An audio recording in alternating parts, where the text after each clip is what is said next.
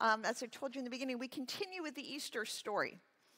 This morning we hear um, the story uh, that I just, uh, the telling that I just told the, the, the kids are up front here about Jesus' encounter with Thomas. What we're told before this is that, um, well, let's start let's start where we begin. The kids only heard the, the later part of the story, but let's begin in verse um, 19 of chapter 20. So Mary has encountered the risen Lord. And we're told when it was evening on that day, the first day of the week, and the doors of the house where the disciples had met were locked for fear. Jesus came and stood among them and said, Peace be with you. And after he said this, he showed them his hands and his side. And, and then the disciples rejoiced when they saw the Lord. Jesus said to them again, Peace be with you. As the Father has sent me, so I send you. And when Jesus had said this, he breathed on them and said to them, Receive the Holy Spirit. If you forgive the sins of any, they're forgiven them. If you retain the sins of any, they are retained.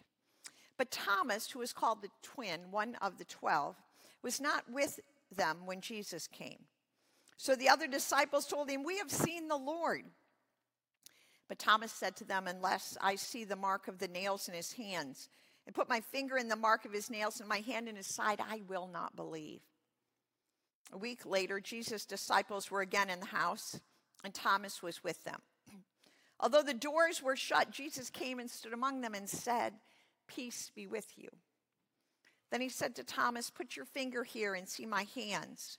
Reach out your hand and put it in my side. Do not doubt, but believe.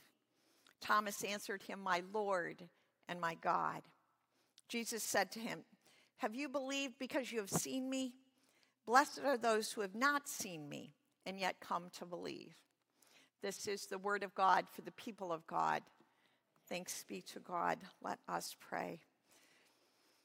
Oh God, we give you thanks for this continuing uh, resurrection story, for Jesus' is continually appearing, not just in the disciples of those days' lives, but in our lives. So open us. Open us to your word for us this morning about uh, new life and our whole selves. Amen. Hmm.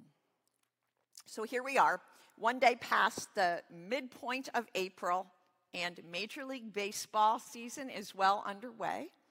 Just an update for you this morning. Both the Pirates and the Guardians are nine and six on the season. That's not too bad. Um, my favorite player from last year on the Guardians, Oscar Gonzalez. You're asking, how's he doing?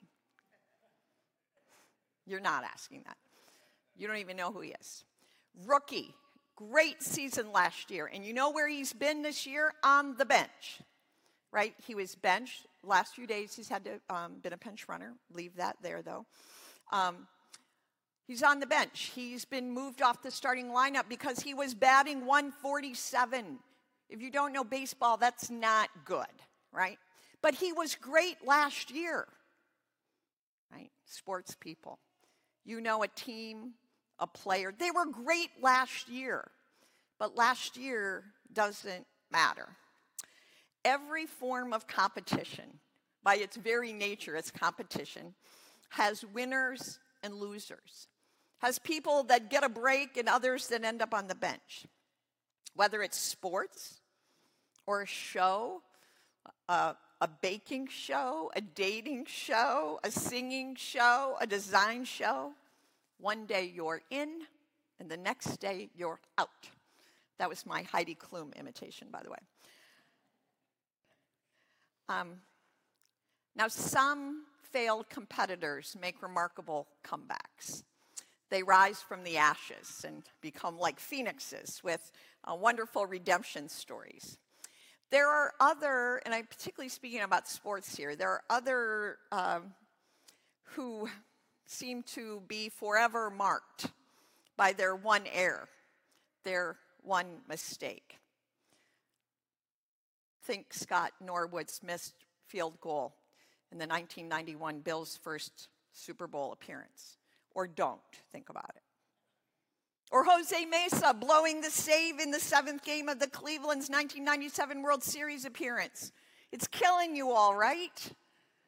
These are players. I mean, there is a list of them. There are players who are marked. I mean, we could, we could, we could really do this this morning, just list them. They're really marked. They may have had fabulous careers, but somebody remembers somebody that one play. Now, you see, I was thinking about this, and there is a tie in here to Thomas. I am going to scripture, don't worry. Thomas, it's almost impossible to talk about Thomas as an apostle without adding doubting. That's how we know who we're talking about doubting Thomas. But there was way much more to Thomas than that. In the Gospel of John, so this is the Gospel writer John tells us the most about Thomas. In the Gospel of John, we hear earlier that Jesus is talking about going to um, Lazarus. So Lazarus has died. Um, he's been told this, and uh, well, he's, he's been told he's sick and they're going to go. Um, the other disciples are saying, Jesus, you shouldn't go. You know that there's people there in Judea that are trying to stone you. Um, but not Thomas. That's not what Thomas says. Thomas says, let's all go, because if he dies, we'll die with him. That doesn't sound like doubt to me. Then in John 14, Jesus explained that he's going to go ahead, he's going to prepare a place for them, that when their time comes, that they'll be with him in their heavenly home. And in response to this, Thomas says, Lord, we don't know where you're going. How are we going to know the way? That doesn't sound like doubt to me. It sounds to me like an inquiry, like curiosity, like I want to know more Jesus. And then these last words you just heard from Thomas My Lord and my God. Those are not words of doubt. No, Thomas, labeled the doubter, It was like all of the disciples, like all of us, a complicated, multifaceted person faithful and feeble, strong and skeptical. Um, I like the description which gave way to the sermon title. When, when um, John, writing about this, says, But Thomas, who is called the twin, and then just said, one of the twelve. One of the twelve was not with them when Jesus came. There is no indication whatsoever that Thomas had chosen not to be there or that anything nefarious was going on. It just turned out on that night, Thomas wasn't there. And because he missed this encounter with this risen Lord, he doubted it. We would too, I bet. I bet a lot of us would. I bet I would have. If the disciples, if my friends, if my colleagues had come to me and said, You are not going to believe this, Jesus rose from the dead, I'd be like, You're right. I am not going to believe it. Not until I see him. What Thomas wanted was probably what all of them wanted and it already had proof that Jesus was alive. Just shows really his question, really just shows that Thomas was, in fact, one of the twelve as human, as faithful, as wondering as the rest of them. Thomas, one of the twelve. Peter, one of the twelve. Judas, one of the twelve. There's like a whole uh, sermon series just on Judas that we will have to set aside for this morning. In a world where it is very easy to define another by a mistake, by an error, or even by those of others. We need to take this scripture quite seriously. Thinking back, 9 11, following that, uh, the immediate, it felt like almost the immediate response of the whole American culture was all Muslims are terrorists. All Mexicans are drug dealers. The list goes on about horrible stereotypes that we label all of one um, nationality or one racial or one religious group because of the actions of a few. We don't take into the particulars of individuals and of their stories. We are invited all the time, every week, every day, to see like Jesus sees, to see individuals, each as their own person, multifaceted, faults and strengths, gifts and graces. and, and ourselves. Hmm. And ourselves, to see ourselves, to love ourselves as one of the 12.